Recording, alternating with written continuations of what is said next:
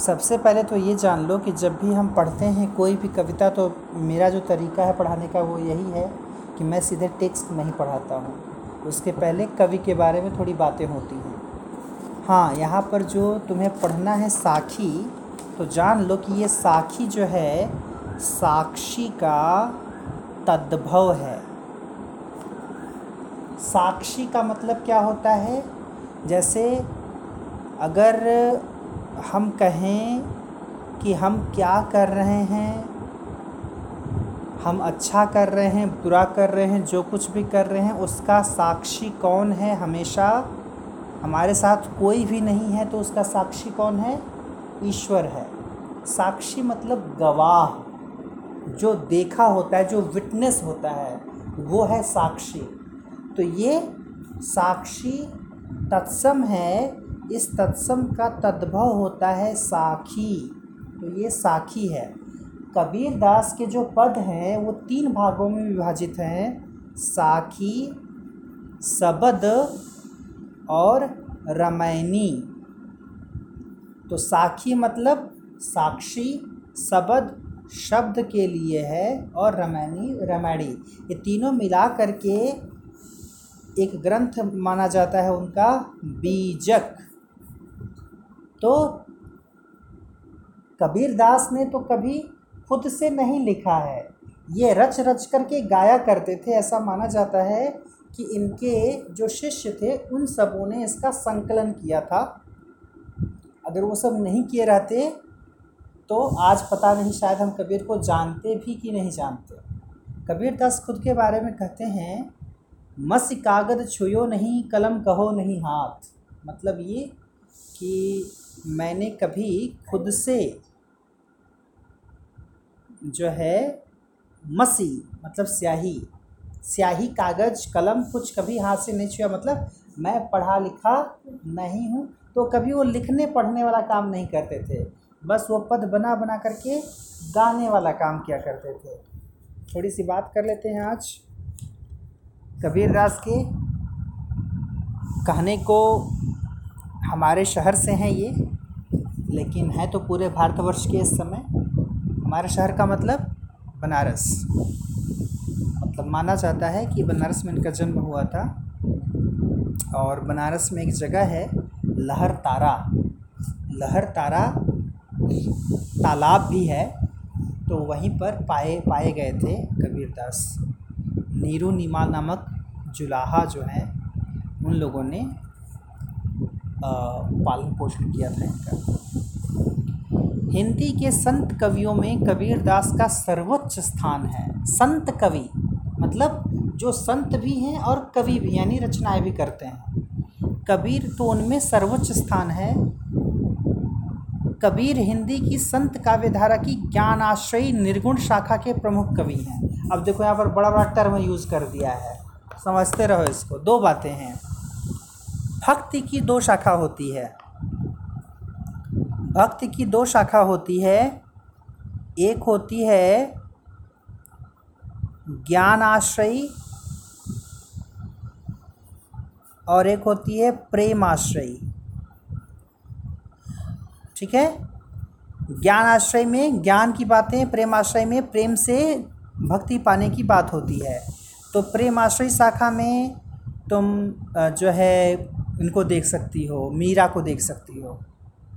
ज्ञान आश्रय शाखा की बात करें, इसमें कबीर का नाम सर्वोच्च है। उसके अलावा और दो शाखाएँ हैं। एक होती है शाखा निर्गुण और एक होती है सगुण। तो जो सगुण शाखा वाले हैं, ये भी भक्ति शाखा का ही है।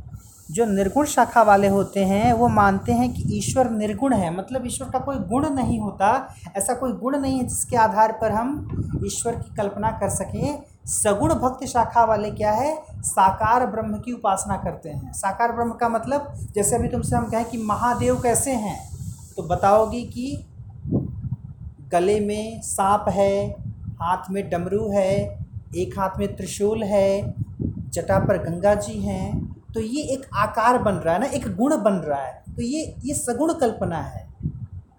निर्गुण भक्ति शाखा वाले ईश्वर को किसी गुण के रूप में नहीं देखते। निर्गुण भक्ति शाखा में एक बड़ा, बहुत बड़ा नाम है इनका, कबीर का नाम है, इसके अलावा एक रैदास का भी नाम आता है। तो अब निर्गुण को ऐसे भी समझ सकती हो, थोड़ा सा थोड़ा समझना मुश्किल है, लेकिन मैं बताने की कोशिश करूँगा। देखो, क्या है ना, ऐसे समझो कि दो चीज़ें होती हैं। इंग्लिश में दो वर्ड्स हैं, एक है कॉन्क्रीट दूसरा है एब्स्ट्रैक्ट ठीक है? कॉन्क्रीट और एब्स्ट्रैक्ट कॉन्क्रीट जिसको हम बोलते हैं पैल्पेबल दूसरा होता है एब्स्ट्रैक्ट ये दो क्या चीज़ें होती हैं? एब्स्ट्रैक्ट में केवल भाव होता है और कॉन्क्रीट में क्या होता है? वो चीज़ होती है। जैसे, अभी अगर मैं तुमसे पूछूँ, ये क्या है? पेंसिल है, ठीक है? ध्यान से देख लो। दिख रहा है पूरी तरह से ये object you can touch it you can feel it पूरी तरह से देख सकती हो टच कर सकती हो आवाज़ भी आ रही है। तो ये कॉन्क्रीट हो गया। अभी अभी कुछ देर पहले मेरे हाथ में क्या था? पेंसिल। थी। अब तुम इमेजिन करो कि मेरे हाथ में पेंसिल है। वैसी पेंसिल नज़र आ रही है। ये अब तुम्हारा तुम्हारी एब्स्ट्रैक्ट थिंकिंग काम कर रही है। क्यों? बड़ी आसानी से काम कैसे कर गया? क्योंकि अभी मैंने तुमको दिखाया ये तुरंत। तो कॉन्क्रीट में चीज़ों को देख लिया तुमने। तो तुम्हारा दिमाग एक मेंटल इमेज फॉर्म करने में बहुत उसको आसानी हो गई। बहुत आसानी से इसने मेंटल इमेज फॉर्म कर ली, क्योंकि चीज़ों को कॉन्क्रीट में देख लिया तो एब्स्ट्रैक्ट में देखना बहुत आसान हो जाता है। तो जो भी हम मूर्ति पूजा वगैरह करते हैं, उसके पीछे का जो उद्देश्य है, जो मुझे समझ में आता है, वो यही समझ में आता है कि हम गणेश वैसे क्यों बनाते हैं? वो कॉन्क्रीट फॉर्म है। एक बार जब हम देख लेते हैं तो एक एक मेंटल इमेज बन पाती है। अब, अभी जैसे तुमने महादेव को देखा या जो महादेव के बारे में मैंने बात की, यहाँ कहीं महादेव नज़र नहीं आ रहे हैं। लेकिन अभी महादेव की कल्पना करनी हो तो तुम्हें कोई दिक्कत होगी? नहीं होगी, क्योंकि तुमने देखा हुआ है। तो जो चीज़ हम पहले से कॉन्क्रीट फॉर्म में देखे होते हैं, सगुण के साथ देखे होते हैं, निर्गुण रूप में, हालाँकि निर्गुण रूप में भी हम कल्पना नहीं, कल्पना कर रहे तो वो पूरा उसी तरह से अगर इमेज आ जाए तो वो निर्गुण नहीं हुआ, वो एब्स्ट्रैक्ट हुआ। कॉन्क्रीट से एब्स्ट्रैक्ट की तरफ़। तो अब ऐसी कोई चीज़ कल्पना करनी हो जिसको तुमने कभी देखा ही नहीं है। जिसको कभी तुमने देखा ही नहीं है तो उसकी कल्पना करना कितना मुश्किल है। मतलब अगर मैं कहूँ कि तुम मेरे घर की कल्पना करो। घर जैसा कुछ कल्पना कर लोगी, लेकिन क्या गारंटी है कि जो कर रही हो कल्पना वो मेरा घर होगा? घर नाम भले सुना होगा कि हाँ घर ऐसा होता है तो कुछ ऐसा होता होगा या ऐसा होगा। लेकिन इमेजिन करना मुश्किल है, क्योंकि तुमने कभी देखा नहीं है। अब तुम्हारी सोच जहाँ तक जाएगी, जो समझ लो कि क्या हो सकता है, क्या नहीं हो सकता है। अब उसमें कुछ चीज़ें मैं ऐड करता जाऊँगा तो हो सकता है कुछ चीज़ और क्लियर होती जाएगी। इमेजिन करो, गाँव में घर है, सामने पेड़ है, एक बड़ा सा दरवाज़ा है मतलब जो कुछ भी। तो मतलब ये हुआ कि जब कोई चीज़ गुण के साथ प्रस्तुत होती है तो वो सगुण है। और जहाँ पर कोई गुण ऐसा क्लियर न हो, वो निर्गुण है। तो ये बिल्कुल सही बात है कि निर्गुण भक्ति करना कठिन है, क्योंकि सगुण में एक आधार होता है। ठीक है? निर्गुण में ऐसा कोई आधार नहीं होता। तो उसकी कल्पना करना, उस शक्ति को मानना बहुत मुश्किल होता है। तो निर्गुण भक्ति शाखा में जो चरम पर नाम आता है कवि का, वो है कबीर। कबीर के अलावा एक और नाम है इस जो है परंपरा में रैदास जी का। ठीक है? बाकी लोगों को देखो कि सूरदास हैं, कृष्ण की भक्ति कर रहे हैं। कौन से कृष्ण? बाल कृष्ण एक रूप है, सगुण है। मीरा कृष्ण की उपासना कर रही हैं, किसको? एक पति के रूप में कर रही हैं। तो बड़े कृष्ण की वो उपासना कर रही हैं। तुलसीदास हैं, राम की वंदना कर रहे हैं। राम का बाकायदे सब कुछ क्लियर है, सगुण है। कबीर ने कहा, कबीर ने कहा कि मैं तो राम की बहुरिया। कबीर ने खुद के लिए कहा कि मैं राम की बहुरिया हूँ। लेकिन कबीर ने ये भी समझाया उनके राम दशरथ पुत्र राम नहीं है। मतलब जिस राम की हम और तुम बात करते हैं, दशरथ पुत्र राम की बात करते हैं, उनके राम वो नहीं है। बस उस उस निर्गुण को वो एक नाम दे दिया राम। उनके राम वो राम नहीं है, दशरथ पुत्र राम को उनका राम न समझा जाए। तो अपने आप को कैसे प्रोजेक्ट किया कबीर ने? कबीर कहते हैं कि लाली मेरे लाल की जित देखूँ तित लाल लाली देखन मैं गई, मैं भी हो गई लाल। अब ये समझो बात को। कबीर एक पुरुष है, लेकिन कबीर अपने लिए क्या प्रयोग कर रहे हैं? लाली मेरे लाल की जित देखूँ तितलाल लाली देखन मैं गई, मैं भी हो गई लाल। तो वो अपने आप को किस हिसाब से वो स्त्री मान रहे हैं? अब इस चीज़ को समझना थोड़ा सा कठिन है अभी फ़िलहाल तुम्हारे लिए। हालाँकि समझाएँगे तो थोड़ा समझ में आ जाएगा। उसमें क्या होता है, देखो साहित्य थोड़ी अलग विधा है। अभी तक हम लोग जब साइंस वगैरह की बात करते हैं, हिस्ट्री की बात करते हैं तो बड़ी ही एकदम ज़मीन से जुड़ी हकीकत के बारे में बात कर रहे होते हैं, चीज़ें बिल्कुल समझ में आती हैं कि हाँ ये हो रहा है, हम देख रहे हैं, समझ रहे हैं, ऐसा होता है। लेकिन साहित्य में कई बार ऐसी चीज़ों के बारे में बात की जाती है कि वो कल्पना में ही समझ में आएगा, ऐसे समझ में नहीं आएगा। तो कहा यह जाता है कि हर व्यक्ति के भीतर, व्यक्ति, जानवर जो भी कह लो, सबके भीतर आत्मा होती है। आत्मा होती है। तुम स्त्री हो, तुम्हारे भीतर भी आत्मा है तो वो आत्मा स्त्रीलिंग है। कोई पुरुष है, उसके अंदर भी अगर आत्मा है तो वो आत्मा स्त्रीलिंग है। समझ रहे हो बात को? यानी आत्मा सबके भीतर होती है, होता है नहीं। तो जो आत्मा है, वो स्त्रीलिंग मानी जाती है, ठीक है? जो परमात्मा है, वो पुल्लिंग माना जाता है। तो जब कबीर अपने आप को प्रस्तुत कर रहे हैं स्त्री के रूप में तो वो अपनी आत्मा की बात कर रहे हैं। वो शरीर की बात नहीं कर रहे हैं, वो आत्मा की बात कर रहे हैं। तो उनका ये मानना है कि जो आत्मा है, उसका मिलन परमात्मा से होना चाहिए। आत्मा स्त्री हो गई और परमात्मा पुरुष।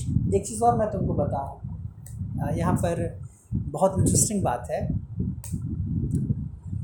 एक बहुत ही फ़ेमस इंडिया के बहुत फ़ेमस एक ट्रांसजेंडर हुई हैं। उन्हीं की बात के हिसाब से मैं प्रयोग कर रहा हूँ, लिंग निर्धारण। ट्रांसजेंडर जब हम वर्ड बोलते हैं तो उसमें ये हम समझ लेते हैं कि जहाँ क्लियर नहीं होता कि वो मेल है कि फीमेल है। ठीक है? एक होता है मेल एक होता है फीमेल और एक होता है ट्रांसजेंडर तो जो ट्रांसजेंडर होते हैं, वो क्लियर नहीं होता कि वो मेल है कि फीमेल है। ठीक है? नहीं पता। जान लो। तो ऐसी ही एक ट्रांसजेंडर हुई हैं, नाम है लक्ष्मी नारायण त्रिपाठी। अब नाम लक्ष्मी नारायण त्रिपाठी। नाम से क्या पता चल रहा है? लक्ष्मी नारायण नारायण का मतलब पता है? विष्णु। लक्ष्मी नारायण विष्णु को कहा जाता है। तो नाम से तो ऐसा लग रहा है कि वो लड़के रहे होंगे। लेकिन लक्ष्मी नारायण जब पैदा हुए तो मतलब लगा कि लड़का पैदा हुआ है, लेकिन समय के साथ पता चला कि नहीं, ये इसके अंदर पुरुष वाले गुण नहीं हैं पूरी तरह से। तो अब वो धीरे धीरे जब वो बड़ा होने लगा लड़का अब यही कन्फ्यूज़न क्रिएट हो जाती है कि वो बड़ा होने लगा लड़का, उसने रियलाइज़ किया कि नहीं, मैं लड़के जैसा नहीं हूँ। मुझे लड़की जैसा बनना है। मुझे लड़की जैसा रहना है। तो उन्होंने डिसाइड किया अल्टीमेटली कि नहीं, उनको महिलाओं की व्यवस्था में ही रहना है। तो लक्ष्मी नारायण त्रिपाठी यूट्यूब पर सर्च करना यू विल फाइंड हर उन्होंने अल्टीमेटली डिसाइड किया कि नहीं, अब मुझे औरतों की तरह ही रहना है। बाकायदे एकदम महिलाओं की तरह, सचने का काम साड़ी पहनने का काम, एकदम बहुत अच्छे से बाल संवारना, सिंदूर लगाना शादी even she is married now तो उनका ये कहना है, और वो बिल्कुल सही बात है, वो आध्यात्मिक बात है that is very spiritual kind of thing उन्होंने कहा कि जब ऐसी स्थिति आ रही है तो इसमें कन्फ्यूज़न वाली बात ही नहीं है। कहा यह जाता है कि केवल ब्रह्म ही पुरुष है, बाकी सारी सृष्टि जो है वो स्त्री है। ब्रह्म का मतलब वो ब्रह्म कौन? कबीर के जो राम है। दशरथ पुत्र राम नहीं। तो वो ब्रह्म ब्रह्म उसमें हमारे जो है धार्मिक ग्रंथों में ये बात कही गई है, केवल ब्रह्म पुरुष हैं, बाकी सारी सृष्टि जो है वो स्त्री है। क्यों? कि क्योंकि हर जगह आत्मा है। तो जब हर जगह आत्मा है तो सब कुछ स्त्रीमय हुआ। केवल पुरुष वो है तो अब इनका ये, इनका रास्ता बिल्कुल क्लियर हो गया कि हम स्त्री हैं तो वो हमेशा उसी ढंग से वो बात करती हैं। मतलब अपने आप को वो जो है, एक स्त्री के रूप में ही वो देखना पसंद करती हैं। लेकिन प्रकृति ने जो बनाया है उनको तो उनकी एक अलग कैटेगरी हम लोगों ने निर्धारित कर रखी है कि one who is neither male nor female उसको हम ट्रांसजेंडर बोलते हैं। तो ट्रांसजेंडर के रूप में Lakshmi Narayan Tripathi she is a transgender activist is uh, fighting for the rights of uh, those people working in that area. और मतलब आज के डेट में she has become a celebrity और बड़े अच्छे अच्छे स्पीचेस उनके अवेलेबल हैं यूट्यूब वगैरह पर. If you can search you can find तो मेन मुद्दा यही है समझने का कबीर भी यही कहना चाहते हैं when when he projects himself as a woman तो वहाँ पर मैं तुमको हिंदी पढ़ा रहा हूँ ना।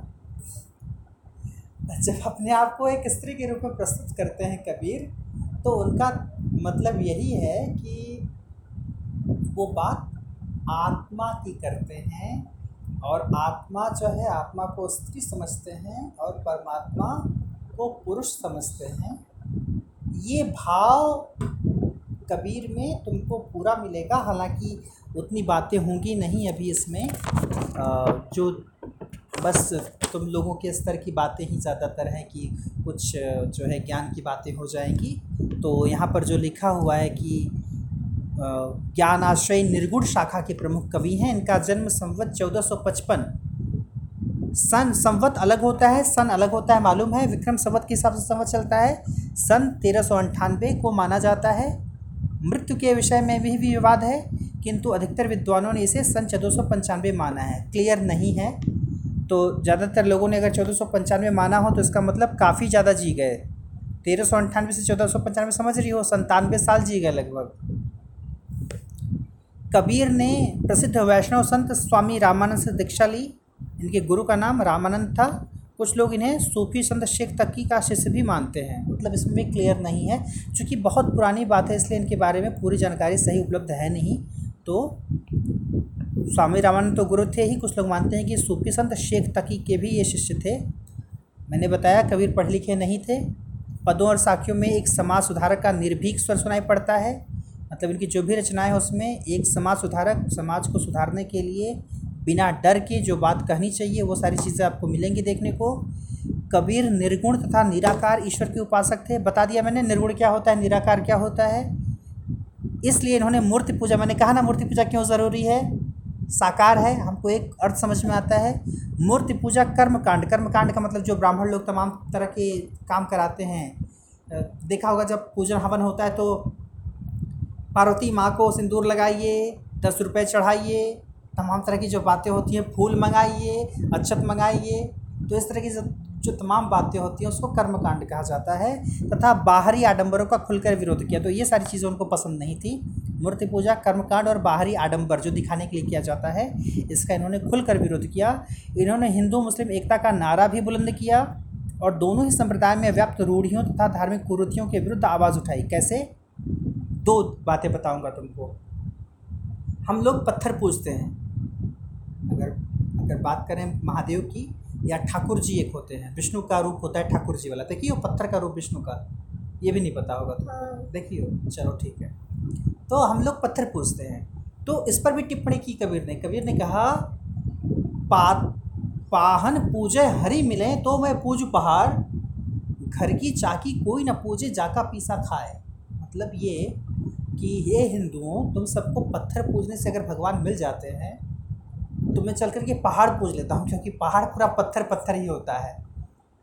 और फिर कह रहे हैं कि घर की चाकी, पहले घर में चाकियाँ होती थी जिसमें गेहूँ पीसा जाता था। बोले, वो भी तो पत्थर की होती है, उसको क्यों नहीं पूजते हो? उसका पीसा खाते हो, उसको पूजना चाहिए। ठीक है? तो ये बात हिंदुओं से कही उन्होंने। मुसलमानों से कहा कि काकर पाथर जोड़ के मस्जिद लिया बनाए, ताचड़ मुल्ला बांक दे, क्या बहरा हुआ खुदा है? बोला, मस्जिद बना बना करके तुम सब जो ये नमाज़ पढ़ते हो तो नमाज़ में क्या है, बहुत आवाज़ होती है ना जब वो नमाज़ अदा करते हैं लोग तो। तो बोला कबीर ने कि क्या तुम लोग, तुम्हारा खुदा बहरा है? जो इतना चिल्लाने की ज़रूरत पड़ती है तुमको? तो इस तरह से हिंदुओं को भी लिया और मुसलमानों को भी जो है मतलब पर भी टिप्पणी की, किसी को नहीं छोड़ा, इसलिए बहुत लोग खफा भी थे कबीर से। राम रहीम की एकता में विश्वास पैदा करने का बीड़ा उठाया और कहना था उनका कि हिंदू मुसलमान को मिलकर के रहना चाहिए। कबीर की वाणी का संग्रह बीजक नाम से प्रसिद्ध है, बताया मैंने।